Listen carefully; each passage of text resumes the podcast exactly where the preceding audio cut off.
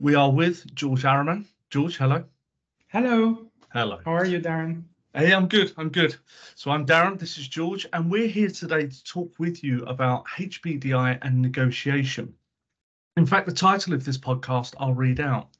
My negotiations always get to an annoying stalemate.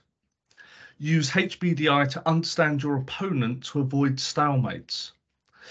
So, George, we're talking about negotiation and H B D I. The reason you're here is you're a, what we would call a naive resource. You've just completed your H B D I profile. Is that Yay. Right? Correct. Okay, fabulous, fabulous. So you're going to ask me lots of probing, challenging questions, particularly around H B D I and how we can use it with negotiation.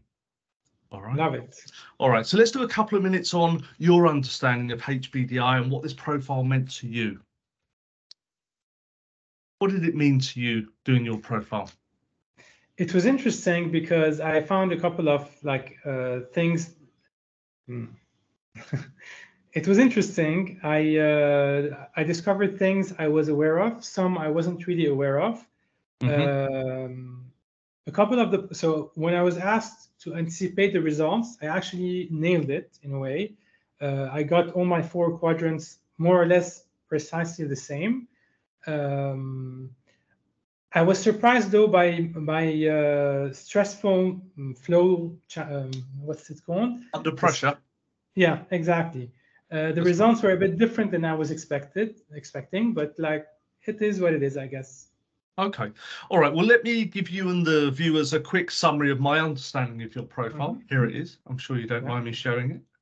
Yeah. So what Ned Herrmann said was that we all know that the brain is split left and right. So let, let me ask you, George, what's the difference between left and right of the brain? So in general, the left side of the brain is more the logical side of the brain, um, the convergent side of the brain, and the right side is more like the creative, intuitive Perfect. Uh, side of the brain, or the divergent. Perfect. Perfect. OK. And this was discovered now probably fifty years ago. Now, not what Ned Herrmann said was actually left and right. Absolutely. But he also said there's top and bottom, giving us four quadrants to the brain. Now, Ned Herrmann, or H B D I, which is the Herrmann Brain Dominance Instrument, measures how we prefer to think. And there are four quadrants in how we prefer to think. We've got the blue quadrant, which is all about facts. So if you've got a mate who's very good down at the pub quiz, he's probably a blue, loads of facts. The yellow, this is the creative, the entrepreneur, entrepreneurial type people who've got a million ideas and might be described as having their head in the clouds.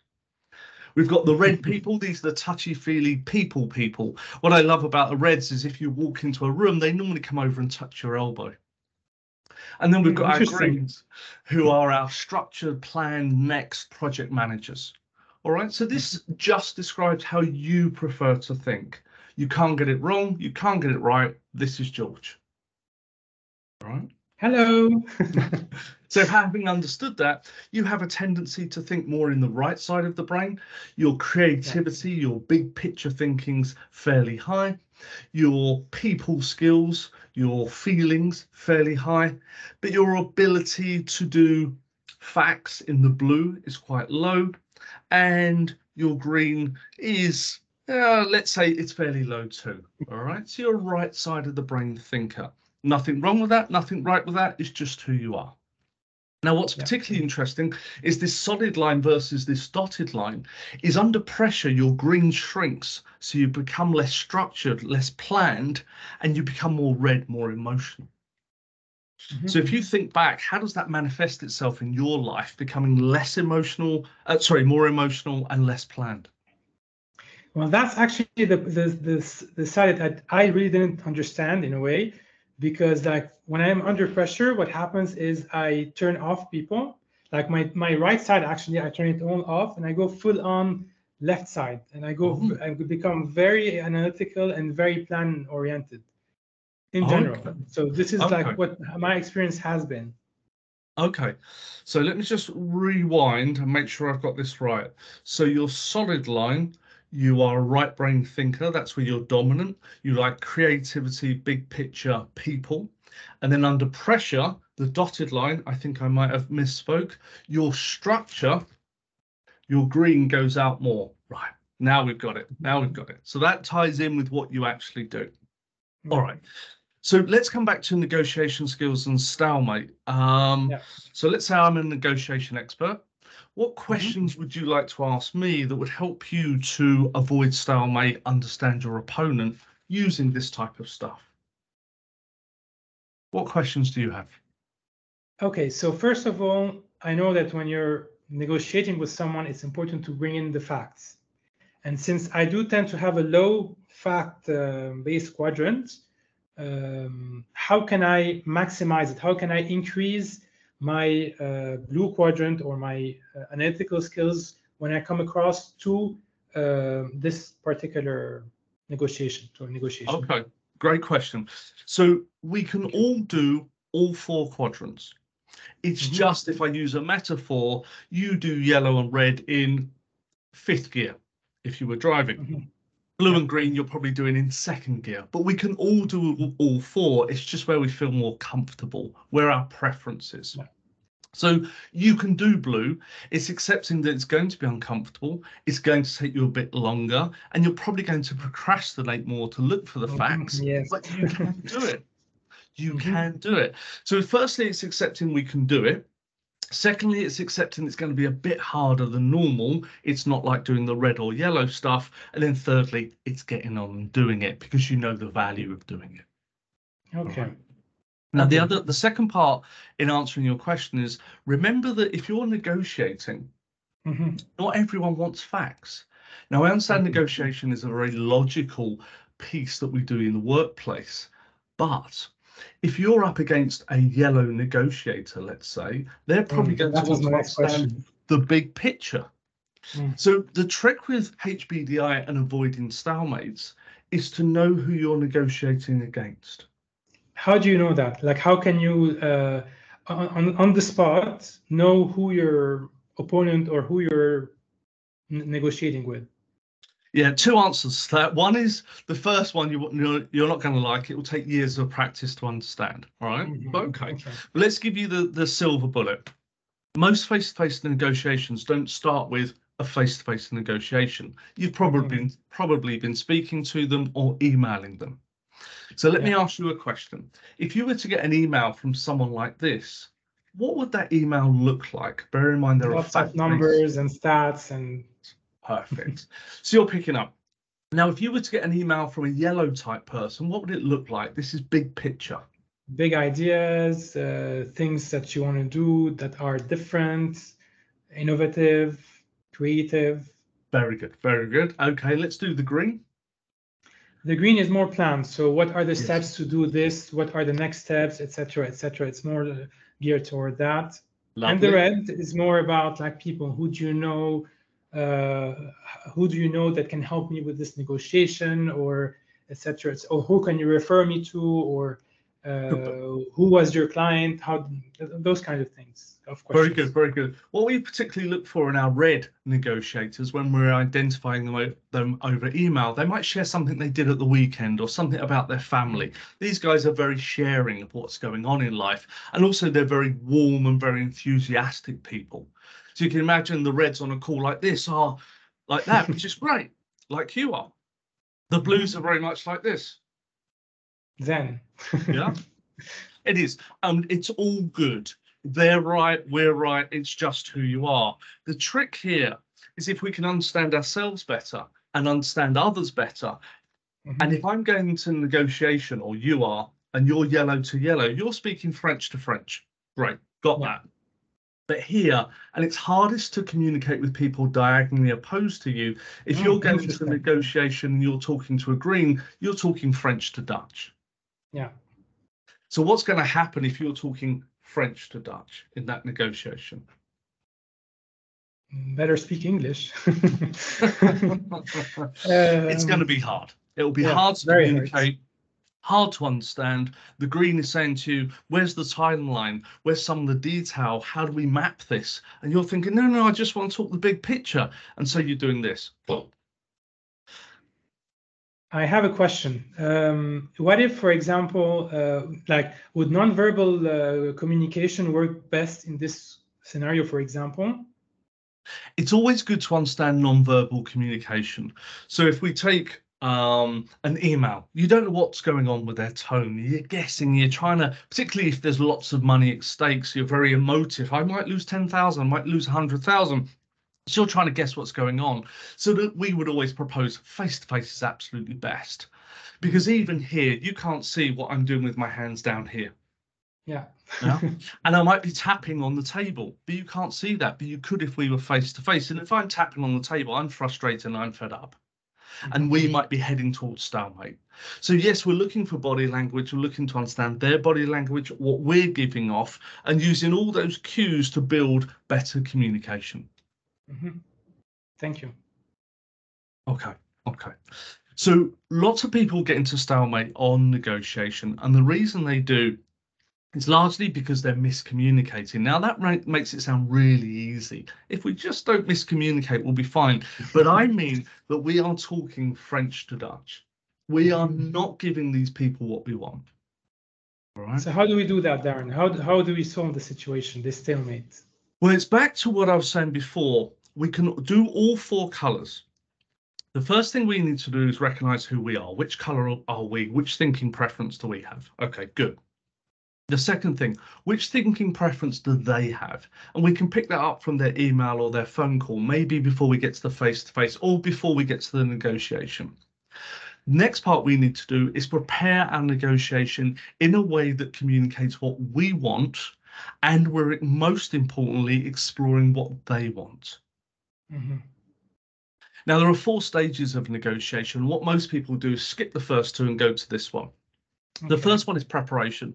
Most people's preparation for a negotiation is they think about it in the car journey there. That's, That's not preparation. Important. That's having a think. Or they do the very worst thing. They open up PowerPoint and start typing. PowerPoint is not a negotiation tool. It's a presentation tool. Yeah. Now, if, if people were to Google Square Dance M B M, you'll find a negotiation preparation tool, but that's for another day. The second stage they miss is exploration. So I'll give you an example. I'm standing on the garage forecourt of a second-hand car dealership. You come over to me and I'm looking at this lovely red sports car. And George, you say to me, Darren, it's only got twenty thousand miles. It had one owner who was a vicar, and you give me the whole spiel. But actually, it doesn't matter, because if only you'd asked me one question, you'd understand that I've got five kids and the chance of me buying that sports car are none. Yeah. So we've got to negotiate and propose on what they want as best we can, but we need to understand what they want. If I ask you what you want and you tell me, I'm going to give it to you, but at least I know.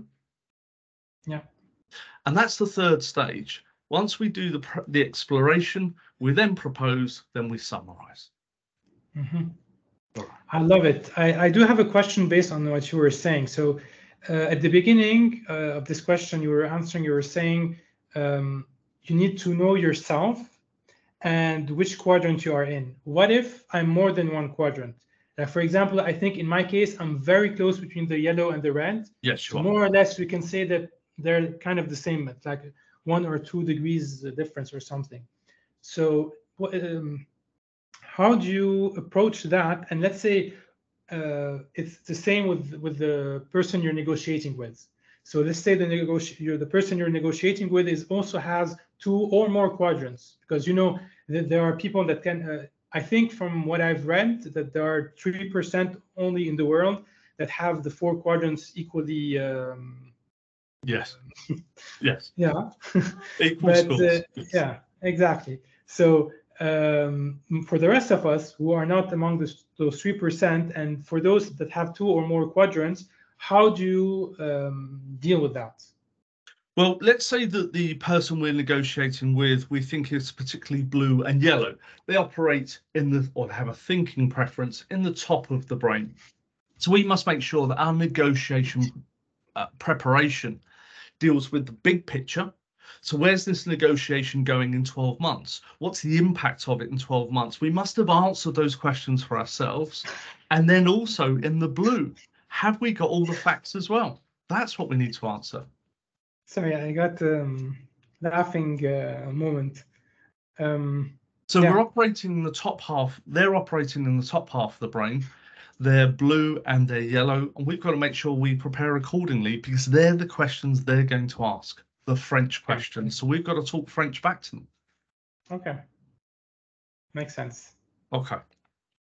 What other questions did you have around either stalemate negotiations or understanding your opponent better in negotiations? So I was wondering if, like, um, be, uh, how can we negotiate better based on not the four quadrants, but on based on the um, clusters or the form or the models? Oh, so yeah, I mean, using the H B D I model is the best model I've seen for helping people to negotiate better. Okay. Because it's simple. Okay. Now, whenever I talk to people about Myers-Briggs, which is a very valid and credible profile, most mm-hmm. people can't remember their letters, and then they can't remember what it means. But with Herrmann and H B D I, it's very simple. I'm a yellow, I'm a red, I'm a blah, blah, blah. And they can simply understand that. And what happens when we train people in H B D I, they then go out into the world and they come back and they go, I was in the shop the other day and the checkout person was really chatty. Do you think they're a red? Probably. And they start to recognize what other people are, which really helps them at work, because then they start to identify colors at work, why they get on with some people, why they don't. And then they move into their negotiations and why some of their negotiations they struggle with and they don't. Mm-hmm. So H B D I is the best model for helping you to understand how to negotiate better, because it's simple. Okay, so it's about the simplicity. Now, clusters is a whole advanced bit that we'll have to cover in another podcast, okay, because it goes deeper. I'll give you an example. Um, there are seven or eight billion people on the planet, and we're putting them into four groups. Now, we know that people are more different than that. So clusters gets into yeah. the red cluster, uh, sorry, the red quadrant, for instance, and there are lots of clusters within that.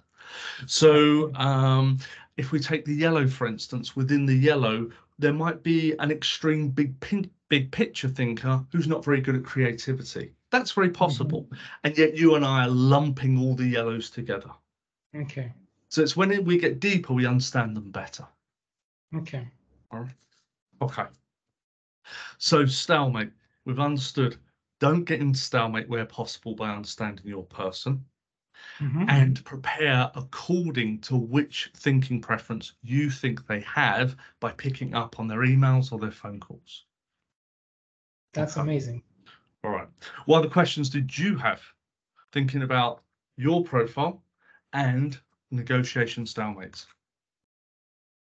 So let's try to, to, to think of an example. I'm, I'm going to try to think of an example to make it more.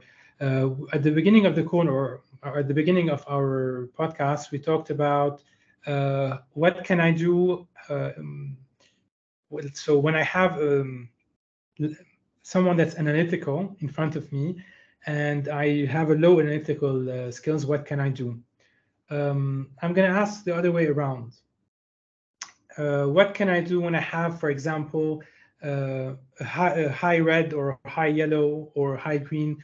How can I maximize it to uh, to negotiate even better with with the person in front of me?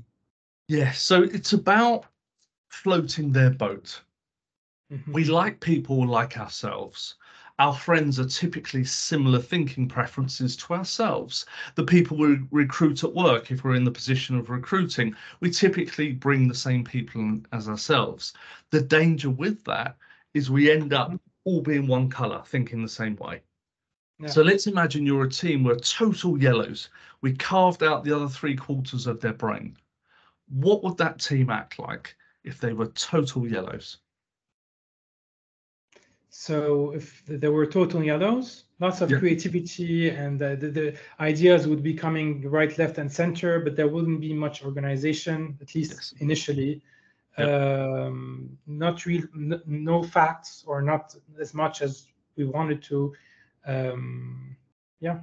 Yeah. OK, so ideally, we want a team, a company, a person to try and move in all four quadrants, accepting that it's quite hard. So coming back to your question of reds particularly, we'll start here. I got a question when you're done. OK, so reds, and this will count for any person, but particularly with reds, this is the trust mm-hmm. equation. The trust mm-hmm. equation is credibility plus reliability plus intimacy divided by self-orientation. The important mm-hmm. part here for the reds is intimacy. Yeah. Now, this doesn't mean that you and I need to hug, although I'm sure that will be lovely. Intimacy is a bit about, where do you live? What's your family like? I've got two kids. Where did you grow up? It's about getting to know each other, because there's a famous piece of research that says if you and I have something in common, the chances mm-hmm. of A, achieving a better win are higher, and also the chances of getting a win are much higher. Mm-hmm. So that's how you might deal with the reds, by improving the intimacy, pushing it a little bit. At the weekend, I did this. What did you do? And it can be quite small. Mm-hmm. With the green, as an example, we certainly ought to have some sort of timeline. Mm. So if we negotiate here and we win it here, the impact of this is here, this then happens, and so on. Because, because the greens want that structure to see that what's going to happen will happen. Yeah. Okay. Okay. All right. Uh, a question came up. Um, that's the I in me. uh, okay. The yellow, sorry, in me.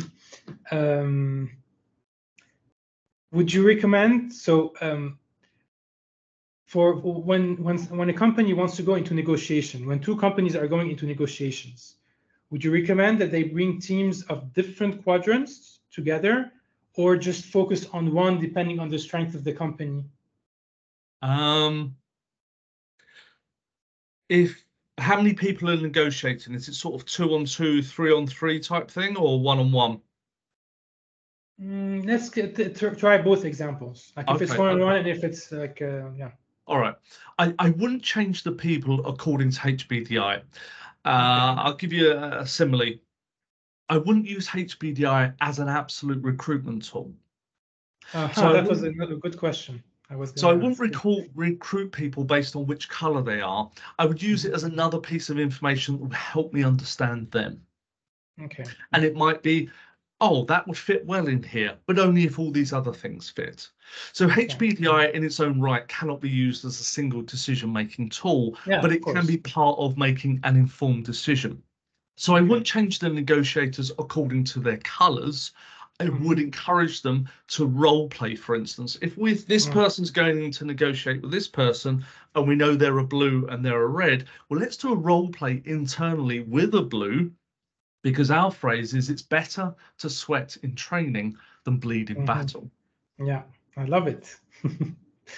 So we want to make them sweat, and the role play will make them sweat, because if they do that, they'll hit all the blind alleys they would have hit mm-hmm. in real life. Yeah. Okay. Any final questions you want to understand about negotiation stalemate and H B D I? Um, I have one of more of more of a fun question relating mm. to that. Famous people. Everybody loves famous people, and everybody yes. wants to know how they relate to famous people. Yes. So I was thinking if you could give us maybe the best or among the best negotiators in each of the four quadrants. Okay. For example, oh, and maybe how their process, like how they, they, why they're the best negotiator in this quadrant. Like, what is their process, if possible? Yeah, I'm not sure I can do that, but I'll, I'll try it this way. So, I imagine that the C E Os and particularly founders must have been good negotiators mm-hmm. because at some point they've negotiated contracts and people and blah blah blah. Yeah. So let me ask you a question, then I will take it back. Which color do you think Steve Jobs was of Apple? Yellow. Okay, so yellow. Loads of ideas. Brilliant. So he negotiated from a yellow perspective because that was his thinking preference. Mm-hmm. And he ran Apple with lots of great ideas, innovations. It was amazing, wasn't it? Mm-hmm. And now Tim Cook's taken over some years ago. Mm, Which color do you think Tim is? Uh, I don't know him very well, but he's definitely not a yellow. I think he's more of a green or blue. I'm not yes. sure which of the two. So Apple's gone from a very innovative, lots of ideas, cutting yeah. edge, now being overtaken by Samsung and Google for yeah. lots of their things, though they're still living off Steve Jobs' legacy of brilliant yeah. ideas like iPad. But now they're a really profitable company, which would suggest to me that Tim Cook and the people that he's recruiting beneath him are all blues. Lots of data analysis, lots of how can we make more money, lots of how can we make this a really valuable company. The problem is they have lost Steve Jobs' ideas legacy. So what, five, ten years and they'll be overtaken. Yeah, love it. So I'd say negotiators, we've got Tim Cook as the blue, we've got Steve Jobs as the yellow. Yeah. Mm-hmm. Other negotiators, green and red. Um, we're looking for very fiery people that are probably red or very people people. So I'd probably use Anita Roddick for our red, mm-hmm. who was the founder of Body Shop.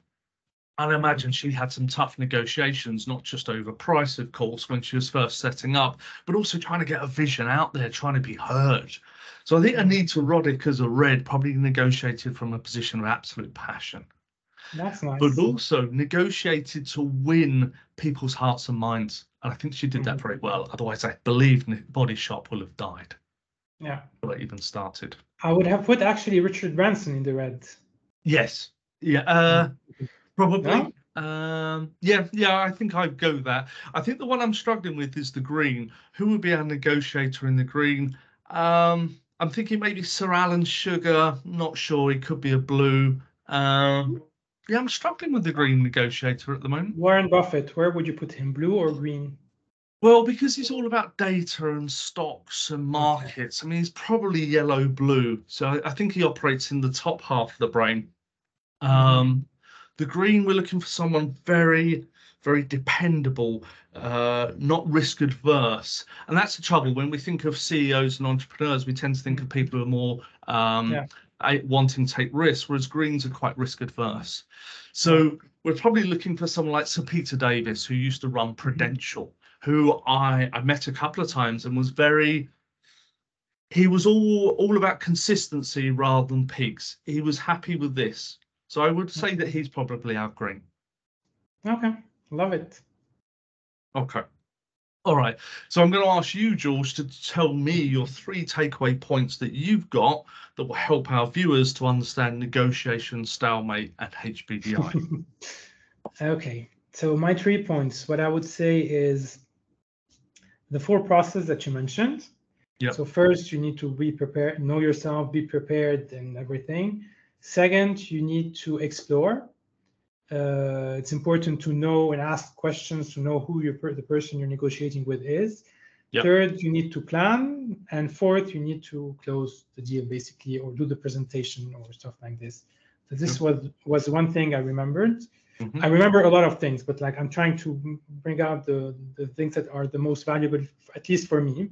That's good. So this was very valuable. Another point that was very valuable is um,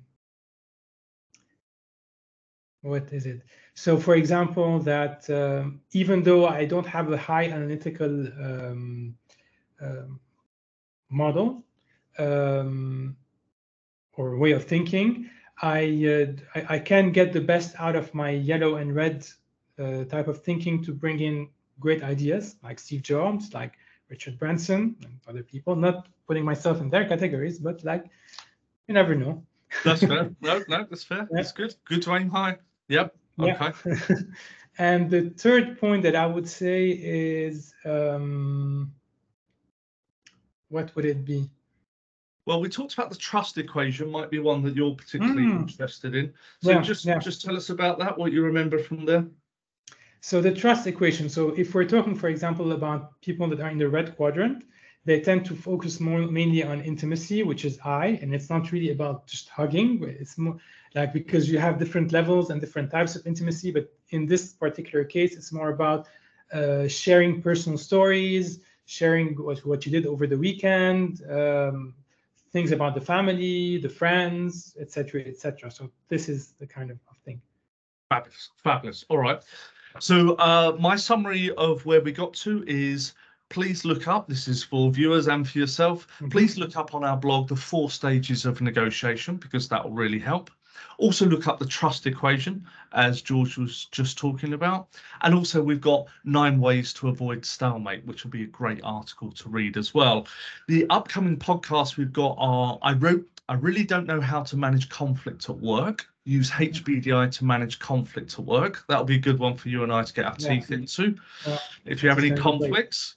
The other one we've got is my team is not performing well. What can I do? Use H B D I to build a high performing team. OK, mm-hmm. What do you think about that one? That's coming up.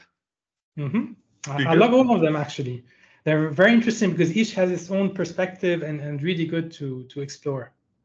And the other one we've got, got coming up on H B D I, we've got four, is I can't find my prospects. What can I do? I can't get them to reply. Mm, Use H B D I to get your prospects to reply.